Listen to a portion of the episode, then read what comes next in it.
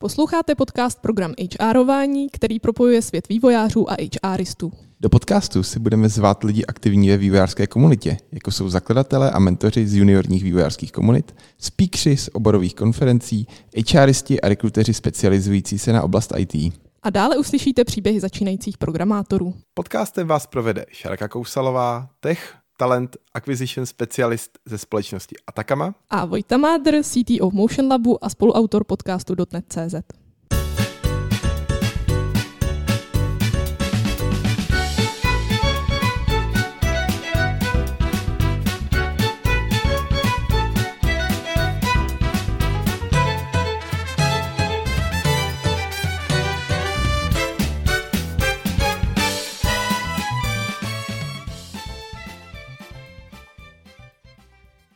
Tak dneska jsme si pozvali Lucku Šimečkovou. Ahoj Lucko. Ahoj, ahoj Vojto, ahoj Šárko. Můžeš si nám nějak představit v krátkosti?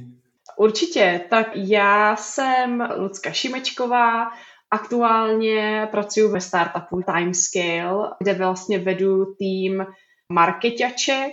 Ten můj tým vlastně má na starosti content, který se publikuje na náš uh, blog, Taky máme na starosti organizaci eventů a konferencí, organizaci vlastně toho, jaké konference budeme sponzorovat nebo kde budeme přednášet a, a podobně. A jinak něco jako jiného o mě, tak já vlastně teda v tech odvětví jsem zhruba asi sedm let teď a i když teda nemám vlastně technický background, studovala jsem ekonomii, ale tak nějak jsem, jako spousta jiných lidí, tak nějak jsem prostě skončila v IT, tak nějak se to jako stalo, jak přišla nějaká pracovní příležitost. No a vlastně už úplně od počátku, od té své první role, vlastně pracuju s vývojářema, vlastně developer relations, ale o tom asi taky budeme mluvit ještě později. Tak děkujeme. První otázka je na snadě. Co to vlastně jsou developer relations? No tak já teda se přiznám, že jsem přemýšlela nad tím, jaký je jako český nějaký jako překlad nebo ekvivalent developer relations. A vlastně je to asi dost podobný jako uh, s public relations, který se vlastně překládají jako vztahy s veřejností, tak developer relations jsou vztahy s programátory, uh, můžeme říct a vlastně je to nějaká jako profese, by se dalo říct, ale taky zároveň set nějakých projektů nebo programů, který dělá firma za účelem vlastně vytváření nebo upevňování těch vztahů s vývojáři, kteří třeba už používají produkty té konkrétní firmy, anebo jsou jakoby potenciální uživatelé těch produktů. Takže proto vlastně firma dělá developer relations, aby představila ty svoje produkty těmhle potenciálním uživatelům. Takže to je vlastně jako set nějakých aktivit a většinou to není vlastně jenom jeden tým, který by dělal ty developer relations, ale většinou je to několik týmů, může to být vlastně třeba developer marketing tým, developer advocacy, developer education, community management a pak určitě třeba i customer support nebo developer support team. Všichni tyhle vlastně jsou součástí developer relations. A je tam ten společný jmenovatel teda produkt? Že dělají tohle jako firmy, které musí mít produkt? Je to ta jakoby důležitá stránka? Jo, určitě ten produkt nebo nějaká služba, kterou ta firma nabízí, tak vlastně cílová skupina toho produktu jsou vývojáři, jsou vlastně technický odborníci, kteří pak nějakým způsobem ten produkt používají. Zmínila si developer marketing. My už jsme se tady vlastně v podcastu v jedné z předchozích epizod bavili o community managementu. Tak eh, jaký je rozdíl mezi community managementem a developer marketingem? To je super otázka, protože mi přijde, že hodně často se to zaměňuje, což zase dává smysl, protože vlastně community management a developer marketing hodně často jako spolupracují, protože jedna s druhým jako odvětvím souvisí. A já bych jako to popsala tak, že vlastně cílem toho developer marketingu je přesvědčit toho vývojáře, aby si vyzkoušel ten produkt. Takže vlastně cílem je ukázat výhody toho produktu nebo nějaký služby a jak vlastně ten vývojář může ten produkt používat pro to, co dělá, nebo jakým způsobem to vlastně vyřeší nějaký problémy nebo potřeby, který má, tak to je ten developer marketing. A community management vlastně navazuje nějakým způsobem na ten developer marketing a vlastně cílem toho community managementu je pomoct těm, ať už potenciálním, anebo už jako současným uživatelům toho produktu, pomoct jim uspět v používání vlastně toho produktu. Takže vlastně tím, že se vytvoří nějaká komunita kolem toho konkrétního produktu, tak eh, pak ty uživatelé vlastně mají možnost typicky někde třeba na Slacku prostě zeptat se těch ostatních uživatelů, jak používají třeba ten produkt, nebo nazdílet třeba nějaký problém, který mají a ta komunita jim vlastně poradí s tím, jak to vyřešit. Takže tam to není až tak o tom přesvědčování, začít používat ten produkt, ale spíš o tom, jako vytvořit tu komunitu, která si navzájem jako pomáhá, sdílí si nějaký typy, best practices a tak dál. A když se tam konkrétně jako týmově, ty jsi říkala, že se tam možná řeší i napříč týmy, ale třeba u vás máte tam třeba nějaký zaštiťující tým, který třeba rozhazuje tu práci těm dalším a jsou tam jak ty marketiáci, tak ty IT komentátoři, nebo to máte rozvržený? Takže začnu s tím, že Timescale je menší startup, to znamená, že budu popisovat tak, jak to funguje v menším startupu, v nějaký větší firmě to pravděpodobně bude trošku jinak. U nás teda je community manažer, eh, vlastně člověk, který má na starosti starost o tu komunitu, tak je součástí developer marketingu, jako týmu organizačně, ale pak vlastně máme další tým, který se jmenuje Developer Advocacy, to jsou vlastně technický odborníci, jsou to lidi, kteří chodí na konference přednášet, píšou technický obsah, třeba na ten náš blog, tak ty jsou vlastně součástí marketingu jako širšího týmu, takže jsou to vlastně jako bratrský tým tomu developer marketingu. Vlastně není úplně jako jasná linka mezi tím, jak si přesně rozdělujeme tu práci, kdo dělá developer marketing, kdo dělá community, protože všichni dělají všechno nějakým způsobem. My jsme hodně jako propletení v tom vlastně, kdo jaký dělá činnosti. Takže rozhodně ten náš community manažer je jakoby vlastníkem a tou hlavní osobou, která má na starosti ten community management. Je to vlastně ta osoba, která sleduje pravidelně Slack, sleduje pravidelně fórum, uh, sleduje i, jestli jsou nějaké konverzace na sociálních sítích, jestli se můžeme někde nějakým způsobem zapojit, zodpovědět třeba nějaký dotaz, uh, který ty uživatelé mají o našem produktu.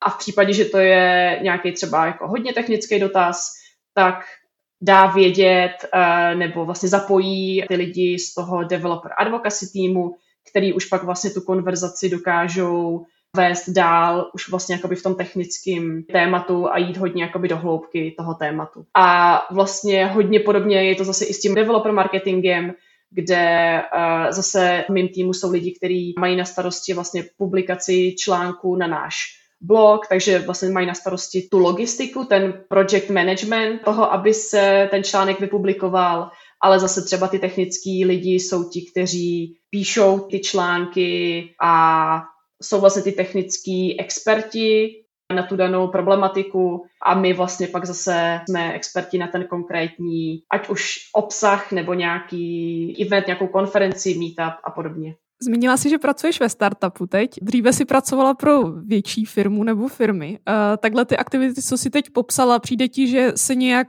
výrazně liší od toho, co jsi vlastně uh, zažívala předtím, nebo je to dost podobný?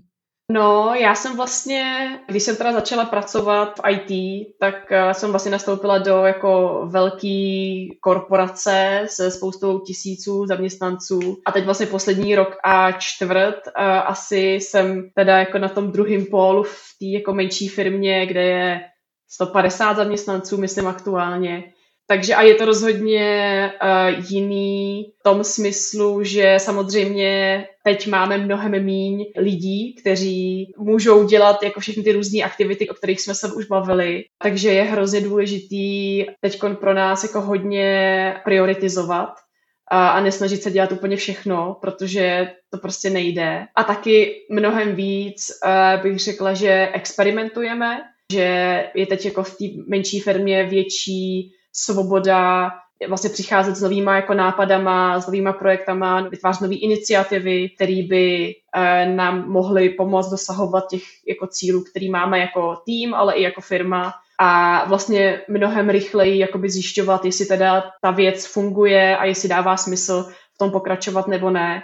A všechno je mnohem rychlejší, veškerý jako plánování, plánujeme mnohem na jako kratší období a je mnohem rychlejší určitě taky nějaký jako rozhodovací nebo schvalovací jako proces, menší byrokracie a, a podobně. A samozřejmě to sebou taky nese to, že tím, jak jsme prostě malá a mladá firma, tak neexistují úplně jako procesy a postupy na určitý věci, takže to mě třeba na tom hrozně jako baví, že jako můžu být součástí toho, kdy se vytváří tyhle všechny jako procesy, kdy se nastavuje nějaká jako kultura, třeba i v té firmě, nebo to, jakým způsobem komunikujeme nebo děláme určitý věci, tak to mi přijde hrozně zajímavý. A můžeme se ještě konkrétně vrátit té činnosti třeba tvých podřízených, jak třeba plánujete ty projekty, jaký jsou to projekty, jakýho druhu? Tam bych to asi rozdělila na dvě takové jako ty největší kategorie, což jsou teda nějaký ty konference a pak vlastně ta druhá kategorie je jako obsah uh, pro ten náš blog. To je vlastně to, co má ten můj tým na starosti. Tak co se týká těch konferencí, tak tam uh, my jsme hodně vlastně závislí na tom, kdy se ty jednotlivé konference konají, protože my vlastně nemáme svoje vlastní um, jako akce, které bychom organizovali, ale spíš právě se někde účastníme, sponzorujeme uh, třeba ty konference nebo tam uh, přednášíme a když říkám my, tak samozřejmě tím myslím ty technický odborníky, to není přímo jakoby ten můj tým. Takže tam jsem vlastně hodně závislý na tom, kdy se ty konference konají. A teď třeba zrovna jako v létě je taková okurková sezóna, kdy těch akcí se moc neděje, takže my teď vlastně plánujeme právě tu příští polovinu toho roku a vlastně vybíráme, jaký konference bychom chtěli sponzorovat, kde bychom chtěli přednášet, protože, jak jsem říkala, tak musíme jako prioritizovat, nemůžeme být všude, kde bychom třeba chtěli být, takže vlastně na základě nějakých jako dlouhodobějších cílů nebo i vlastně nějakých jako cílů té firmy, tak vlastně vybíráme konference, na které se chceme zaměřit a který chceme sponzorovat, kde chceme mít nějakou větší jakoby účast, mít třeba i stánek a podobně. Takže teď vlastně aktuálně pro nás jakoby největší a nejbližší jakoby konference, které se budou konat a které už vlastně teď začínáme plánovat a začínáme vlastně organizovat vlastně veškeré aktivity a všechno, co bude potřeba pro ně, tak je vlastně eh, v říjnu budeme mít CubeCon v Detroitu v Americe a v prosinci, myslím na začátku prosince, bude AWS eh, Reinvent konference, takže to jsou takové dvě vlastně jakoby největší akce, na které se teď zaměřujeme. A už vlastně, i když ty konference jsou třeba za tři nebo i jako pět měsíců, tak vlastně už teď musíme začít to plánování, aby jsme vlastně zajistili to, že všechno, co na té konferenci budeme dělat a nejenom jako na místě, ale i třeba nějaká jako social media, presence, uh, nějaký doplňkový aktivity, které budeme dělat, takže vlastně chceme, aby to bylo všechno stejné, aby jsme byli konzistentní, co se týče nějakého jako messagingu, nějakého i jako designu, no, aby prostě to vypadalo jako, že to všechno patří k sobě. Takže to je něco, co plánujeme už teď. A co se týká toho obsahu na blog, tam nemusíme plánovat zase až tak moc dopředu, uh, protože to je vlastně i něco, co jako my ovlivňujeme, ten obsah je na našem blogu, takže to jako na nás, jakým způsobem si vytvoříme nějaký jako kalendář toho obsahu a tam vlastně uh, se snažíme, aby jsme publikovali ideálně několikrát týdně, snažíme se tak dvakrát až třikrát týdně, aby byl nějaký nový článek uh, na blogu. A chceme, aby byl vždycky zaměřený na nějaký jako různý témata, Uh, takže vždycky máme aspoň jednou za měsíc nějaký interview se zákazníkem, kde vlastně ten zákazník popisuje, uh, jakým způsobem používá ten náš produkt, jak nás našel, a jde skutečně jako do technických detailů i toho, jakým způsobem je ten náš produkt integrovaný se zbytkem těch jako dalších produktů, který používají. Takže to je třeba jako jeden typ uh, článku, který pravidelně publikujeme, ale pak tam máme třeba i teď zrovna třeba tenhle měsíc úplně jako aktuální projekt je State of Postgres, což jestli třeba vaši posluchači znají třeba State of Octoverse, který publikuje GitHub, což je vlastně takovej vhled do toho, jak uživatelé používají GitHub, tak vlastně v našem případě je to Postgres, protože se pohybujeme v téhle technické doméně, tak proto vlastně děláme tady ten průzkum a vlastně i report, kde vlastně prezentujeme výsledky toho průzkumu a nějaký vlastně odpovědi na otázky, které jsme se zeptali té komunity, takže to je něco, co teď vlastně aktuálně děláme a to je vlastně celý v podstatě tenhle měsíc, červenec, byl zaměřený hlavně tady na ten projekt. Zpět ke konferencím lehce, můžeš ještě popsat, jak vlastně za tu konferenci dostáváte? Je to přes Call for Papers nebo tam máte nějaký známý ve vedení organizačního týmu? Určitě, tak většinou jsou to právě ty dvě možnosti, co jsi zmínil. Je to Call for Papers, což je obvykle organizátoři konferencí vlastně otevřou možnost pro v podstatě kohokoliv, aby poslali vlastně návrh nějaký přednášky nebo nějakého tématu o kterém bych chtěl na té konferenci mluvit. Takže vlastně kdokoliv může poslat tu svoji přednášku. Většinou chtějí vlastně téma té přednášky, nějaký název, nějaký krátký popis a potom vlastně ty organizátoři uh, konference se sejdou, podívají se na všechny ty témata a ty přednášky, které se jim sešly a vlastně na základě toho vytvoří program té konference. Takže to je pro nás jakoby nejčastější uh, asi způsob, jak se dostáváme na ty konference a je to i vlastně z toho důvodu, že a my jako víme, že mít tu přednášku je vlastně jako nejlepší způsob, jak ukázat a odprezentovat ten náš produkt a to, co děláme. A, takže se vždycky snažíme mít uh, přednášku na té konferenci, kde chceme být. A druhý způsob je sponsoring.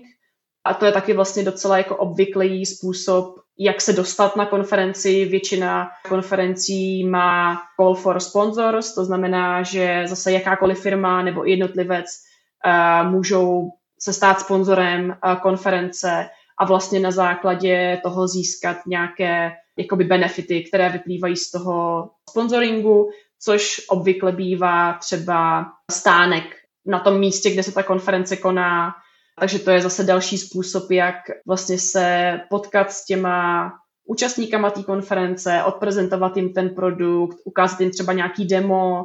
A my tam obvykle na tom stánku vlastně máme nějaký technický odborníky, máme tam třeba někoho i z Customer Success týmu, je tam Community Manager a vlastně každý z nás má jako nějakou specifickou roli jak přilákat ty účastníky na ten náš stánek, ale pak i jak jim odprezentovat třeba ten náš produkt a zodpovědět jejich dotazy o naší firmě, ale i o tom produktu. Pomáháte těm developerům psát ty code for papers? Pomáháme těm našim zaměstnancům, pomáháme jim, eh, jak tu přednášku postavit tak, aby byla zajímavá a aby nebyla vnímaná jako, že chceme jako něco prodat nějak jako aktivně, protože to je něco, na co prostě vývojáři úplně neslyší a spíš by to způsobilo jako ten opak, že by ten projekt úplně nezaujal, kdyby jsme nějak razantně se snažili odprezentovat ten náš produkt a prodat jim ho vyloženě. Takže my spíš vlastně v těch přednáškách se zaměřujeme na nějaký konkrétní jako use casey a spíš jako zaměřujeme se na tu technickou stránku toho produktu a fakt ukazujeme vlastně, jak ten produkt dá používat pro různý specifický jakoby scénáře nebo pro různý odvětví a je to skutečně jako zaměřený na to, jak ten náš produkt dokáže vyřešit problém, který ten vývojář má, aby to bylo hodně jako specifický a dokázali si to vlastně představit o čem vlastně ten produkt je a jak jim zjednoduší život. Co je pro mě důležitý vědět, když chci jako firma s developer marketingem začít? Tak určitě jako firma by měla mít produkt uh, nebo službu a nebo minimálně nějaký jako důvod, proč cílit na ty vývojáře. To je rozhodně jako uh, klíčová podmínka pro to. A pak existuje spousta uh, jakoby teorií nebo doporučení, kde vlastně by třeba ten developer relations team měl být, jakou součástí, jaký organizace by měl být. já myslím, že neexistuje jako správný řešení, že každá ta firma by si to asi měla sama jakoby rozhodnout podle nějaký svojí vnitřní kultury nebo i toho prostě, jak to oni jakoby cejtějí, takže to developer relations uh, vlastně může být součástí ať už třeba toho marketingu, marketingového týmu, nebo může být součástí třeba engineeringu. Obě varianty mají svoje výhody, nevýhody, takže to je třeba něco, co ta firma by si měla jakoby rozhodnout. A pak asi první taková jako věc, kterou ty firmy řeší, je koho nahajrovat, kdo by měl být ten první člověk v tom developer marketing nebo developer relations týmu, tak zase rozhodně existuje spousta jako různých názorů tady na to a já si myslím, že by to měl být právě ten developer advokát, to znamená někdo, kdo je technický, kdo zná ten produkt, dokáže třeba začít psát nějaký články, dokáže chodit na nějaké konference a mluvit vlastně o těch produktech a pak uh, ta práce se rozhodně začne jako rychle nabalovat, takže pak třeba jakmile se dostane tady ten developer advokát na hranu nějaký svý kapacity, tak myslím, že další jako člověk nebo další role, která by měla vzniknout, uh, by asi měl být právě někdo v tom jako developer marketingu, nějaký project manager, který vlastně bude pomáhat s tím projekt managementem, to znamená organizovat, plánovat všechny tyhle aktivity, aby to dávalo smysl, aby to na sebe navazovalo a vlastně propojovat i tyhle aktivity se zbytkem té firmy. A já mám tady vedle sebe eh, knížku, kterou jsem chtěla zmínit a nechtěla jsem na ní zapomenout, protože ta si myslím, že výborně popisuje právě tady ten postup i vlastně to, co je developer relations, jak třeba vysvětlit uh, managementu firmy, jaká je hodnota tady těch týmů, nejenom developer marketingu, ale developer relations, ale i třeba community managementu. Ta knížka se jmenuje Developer Relations, How to Build and Grow Successful Developer Program a napsala ji Caroline Levko a James Spartan. Je teda, myslím, jenom v angličtině, neviděla jsem jako nějaký překlady, ale uh, rozhodně doporučuji. Je to fakt výborně napsaný i pro někoho, kdo je třeba úplně novej v developer relations nebo vůbec jako v práci s vývojářema, tak myslím, že tato knížka dává jako výborný úvod tady do toho všeho. Super, tak my moc děkujeme za doporučení i za rozhovor. Jsme rádi, že jsme se dozvěděli určitě víc o developer relations a developer marketingu a přejeme, ať se daří. Moc krát děkuju, uh, bylo to super. Doufám, že zase někdy se uslyšíme. Určitě, díky. Tak jsme se dostali na konec našeho povídání. Sledujte nás na LinkedInu, Instagramu nebo vám napište váš feedback na infozavináč programhrvine.cz po případě nám napište do podcastových aplikací. Naslyšenou zase za 14 dní.